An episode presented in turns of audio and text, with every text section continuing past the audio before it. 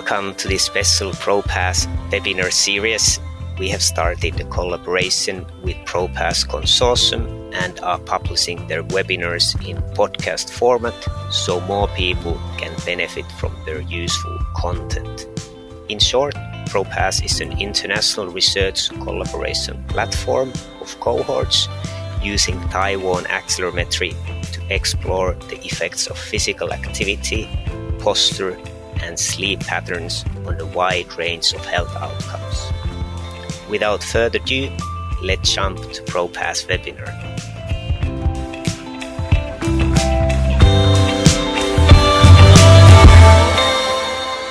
We have had two prior webinars and maybe some of you joined them. To our notice, this uh, to your notice, these have been recorded and can be accessed on our the ProPass website.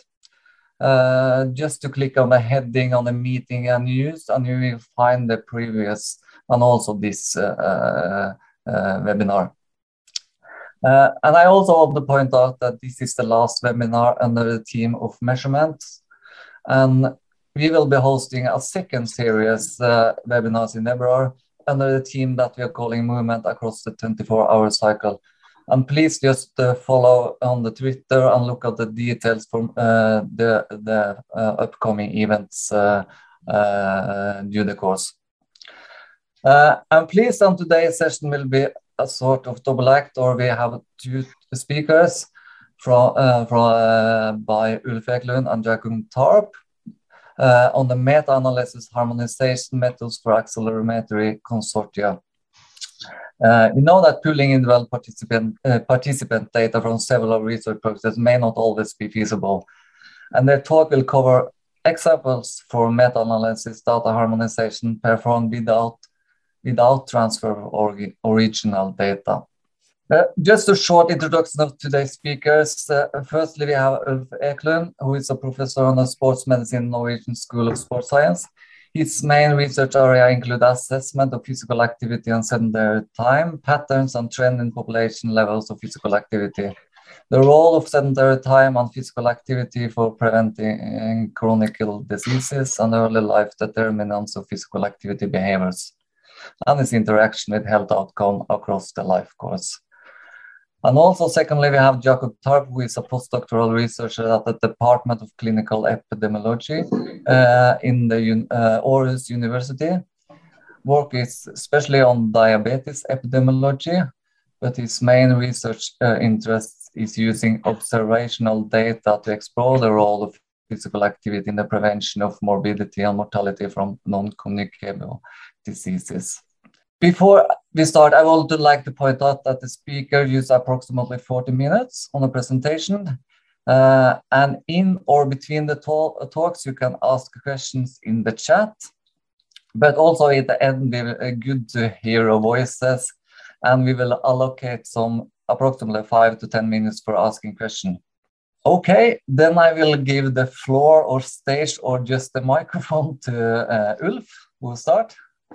Please.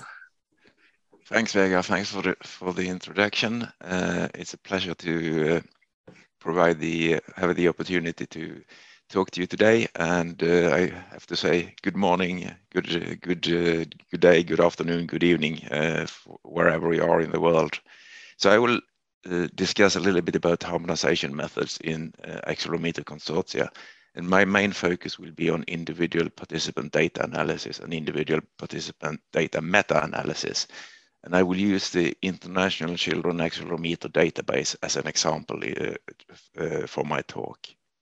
So just discuss a little bit about data harmonization, because if we want to do data harmonization, it actually refers to the efforts, all the efforts to combine and pool data from different sources and different studies to give us some sort of a comparable view of data. So we can more more, more precisely compare how different data, data from different sources uh, align together. Now, in my, uh, in my mind, there are two main ways of doing this. We can do it on an individual level. We can do an individual participant data analysis or an IPD analysis, or you can pool data from individuals. You can then meta-analyze these data as a, as a normal meta-analysis. But you can also do the harmonization on study level according to a common protocol. And th this is what Jakob's going to discuss. But my main aim and my, my task today is to discuss individual participant data analysis. So basically what this, what this is about is about to systematically review the literature about the specific topic you might be interested in, whether it is accelerometer measured physical activity. And when you ha have identified the literature, the studies, and all those uh, uh, uh, all studies who may contribute to your analysis or to your meta-analysis, you then have to convince the in investigators who have all access to all these data to, to participate. So this builds quite substantially on trust. You need to discuss with investigators, you need to uh, collaborate with them, and you need to convince them that it's important to do this meta-analysis. You then obtain the individual data, which is fairly, fairly usually fairly easy.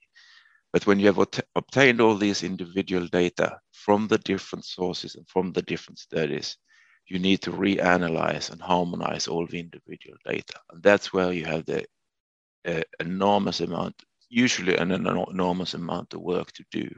So I would consider, and many would, uh, would, would agree that uh, doing an individual participant data meta-analysis is the gold standard in systematic uh, in, in systematic research and in uh, the gold standard for uh, for deriving evidence on any single research question. However, I think it's very important to point out, even if meta-analysis and systematic reviews are at the top of the evidence pyramid and provide the highest quality of information, it's really important to point out that a, a meta-analysis is no better than the quality of the individual studies. So basically, uh, to put it uh, uh, like like if you if you have shit in, you get shit out from, from from your analysis.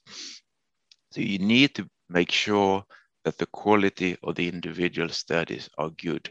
And one way to improve quality of individual studies might be to harmonize the data, either on an individual level or on a, uh, on a study level. There are a number of different advantages with an individual participant data analysis. Those advantages are mainly due to the data analysis and the possibilities to, to do quite substantial substantially more data analysis and more, more uh, sophisticated analysis compared to uh, study level uh, harmonization. The main, main thing, for example, with an accelerometer consortia, which I will come back to is to harmonize exposure and outcome variables. And especially the exposure variables when it comes to accelerometers are, are key to, to uh, be able to compare or to, to pool data from different sources. You also have the possibility to, to run multivariate analysis because you can adjust for, for the same confounders and across studies, and you can also harmonize the confounders and other phenotypic uh, uh, information across studies. It will obviously increase the statistical power to have individual level data. You can run mediation and analysis and interaction analysis. And this means that the data analysis are much more homogeneous. On the other hand, which also is a feature, you have a larger heterogeneity in the individual characteristics. You will have a greater variability in your exposure variables, even if, when they have been harmonized, you will have individuals with very low levels of physical activity and those ones with extremely high levels of physical activity. So the variability uh, will likely increase by, incre uh, by combining data from many different studies. It's also provide a means to study the causes of inter-study variability in physical activity. And uh, I would assume for for for uh, those consortia or those uh, IPD uh, studies that looking uh, are looking at, at, more clinical outcomes, you can standardize the time time to event as well. There is also the advantages with IPDs uh, on the collaborative part of, uh, part of this stuff. So you usually get a more active involvement by investigators uh, compared to a normal meta-analysis where you where you only uh, analyze the aggregated published data.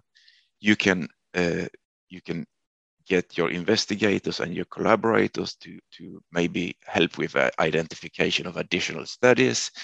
Uh, they can contribute to the interpretation of results. They can contribute to the endorsement and, and distribution of the uh, and dissemination of results, and they will also provide a peer pre review of your of your manuscript or your drafted manuscripts. Of course, there are disadvantages. This process is lengthy and is costly.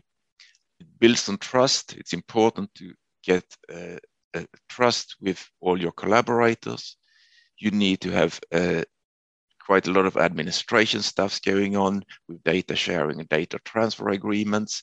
We have the data confidentiality and protection, which is uh, nowadays in Europe since 2018 with the GDPR, even more uh, difficult to, to, to, pool individual level data. Uh, you need uh, pretty uh, substantive uh, data management and statistical skills to, to manage the database. And the thing is that if some studies or some investigators do not want to share the data, do not want to contribute to, the, to an individual participant data analysis, this may introduce selection bias.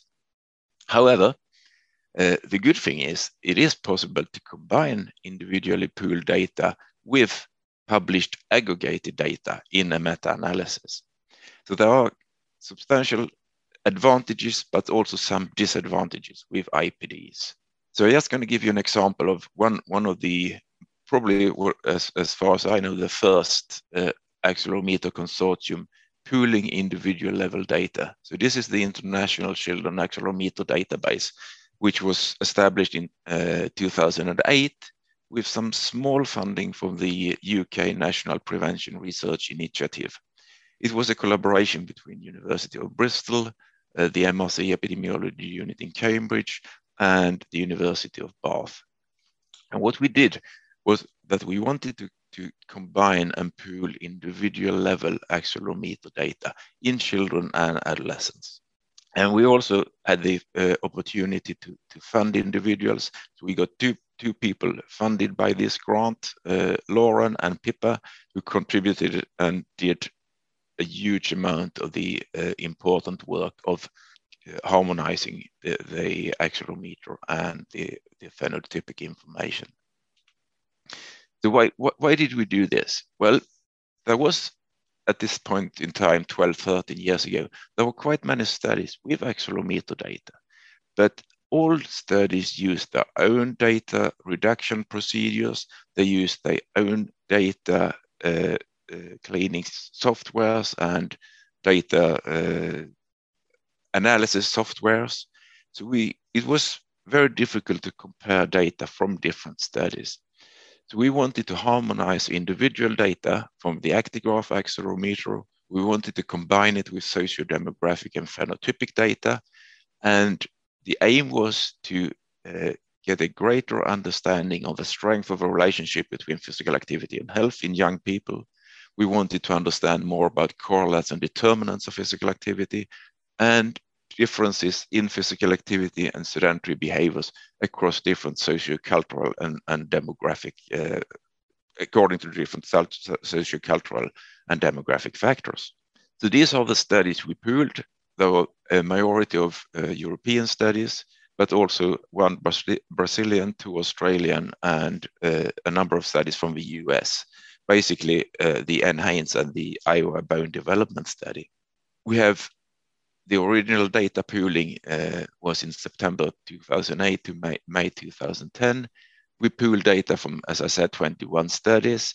Uh, about 46,000 actigraph data files were pooled and, and uh, reanalyzed.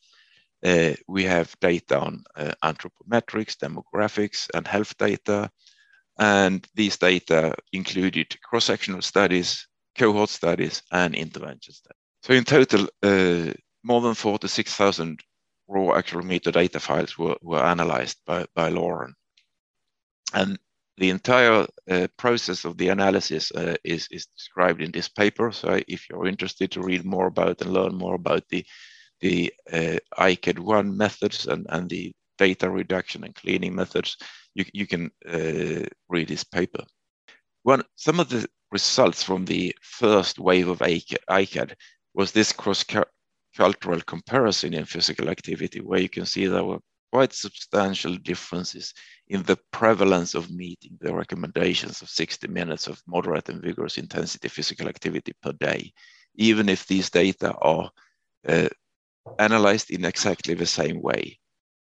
Uh, another study we did was to look at the associations between moderate and vigorous physical activity and sedentary time and cardiometabolic risk factors. And we found that regardless of whether you were sedentary and regardless of whether you spent were belong to the highest tertile for sedentary time, as long as you were also were in the top tertile for moderate and vigorous physical activity, you were much better off according to uh, all the individual metabolic risk factors we studied. We looked at waist circumference, systolic blood pressure, fasting insulin, fasting tri triglycerides, and HDL cholesterol. And it was quite clear that being in the top tertile of moderate and vigorous physical activity could offset the uh, higher risk of being uh, in, in the top tertile of sedentary time. We then moved on to ICAD 2 in 2015, and uh, the uh, group, the ICAD group or the working group uh, expanded. Uh, we and some people left the group, and the, uh, the ICAD2 working group now consists of uh, Lauren Sherar, Esther van Sluijs, Andy Atkins, myself, and uh, Björge Hansen. And the ICAD2 was initiated in 2015, and uh, we released data in uh, 2018. The aim with ICA2 was basically to include more data from the contributing studies. We wanted to include more waves of accelerometer data to have the possibility to run prospective analysis. We also wanted to harmonize a broader range of phenotypic information from those studies who contributed. So the uh, uh, we included more data. We now have 55,000 accelerometer data files that were processed exactly the same 13 studies contributed to this as were in the original study. And the harmonization of the phenotypic information uh, was done by uh, Andy, and Andy Atkins uh, uh harmonized all non-accelerometer data. So now we have harmonized variables for anthropometrics, demographics, health outcomes, and correlates and determinants of physical activity.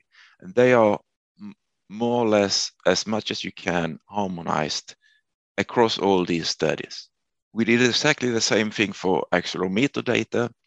Uh, Björge spent a large amount of time of his postdoc, probably uh, one and a half year, to harmonize 55,000 accelerometer data files. And this process, and I'm just going to very briefly summarize the process because it was a tedious and lengthy process, but it was a four-step process where we first standardize the input data because we have data from three different accelerometers, three different versions of the actigraph monitor, and we have to standardize it uh, into 60 second epochs and using the vertical axis. We then wanted to establish validity from all these data files, and that included a visual inspection of each individual uh, data file so all these 55,000 data files were visually inspected. We then wanted to determine the wear period. Some of the uh, studies started with no wear time for maybe seven days, but we wanted to uh, establish a wear, wear time period for at least uh, four days. And uh, our wear time criteria, if I remember correctly, was 10 hours per day.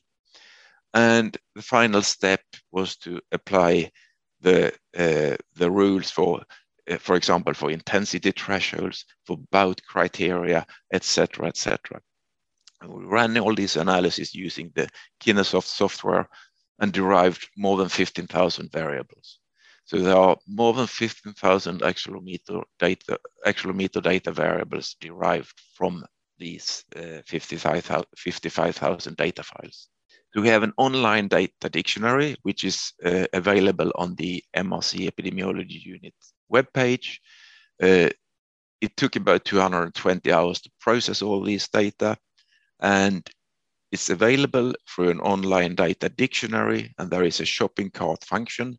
So if you're interested in going and, and look at the available uh, both phenotypic information and accelerometer data, you can visit the MRC epidemiology, epidemiolo epidemiology uh, webpage and uh, search for the ICAD data. So I think one or two of the uh, one of the main features with the ICAD study is that it is an open data source. So everybody can apply uh, to use the data. It's a fairly simple application procedure. You need to fill in an uh, application to use the data. We have a data user agreement where, where users agree to, you, to destroy the data after publication, only use the data for the uh, purpose they have put out, put, put out in their application.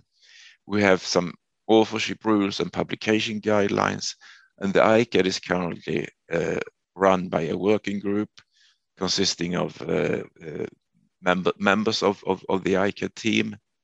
And we have an overseeing steering group, which consists of uh, the investigators who contributed data to the ICAD.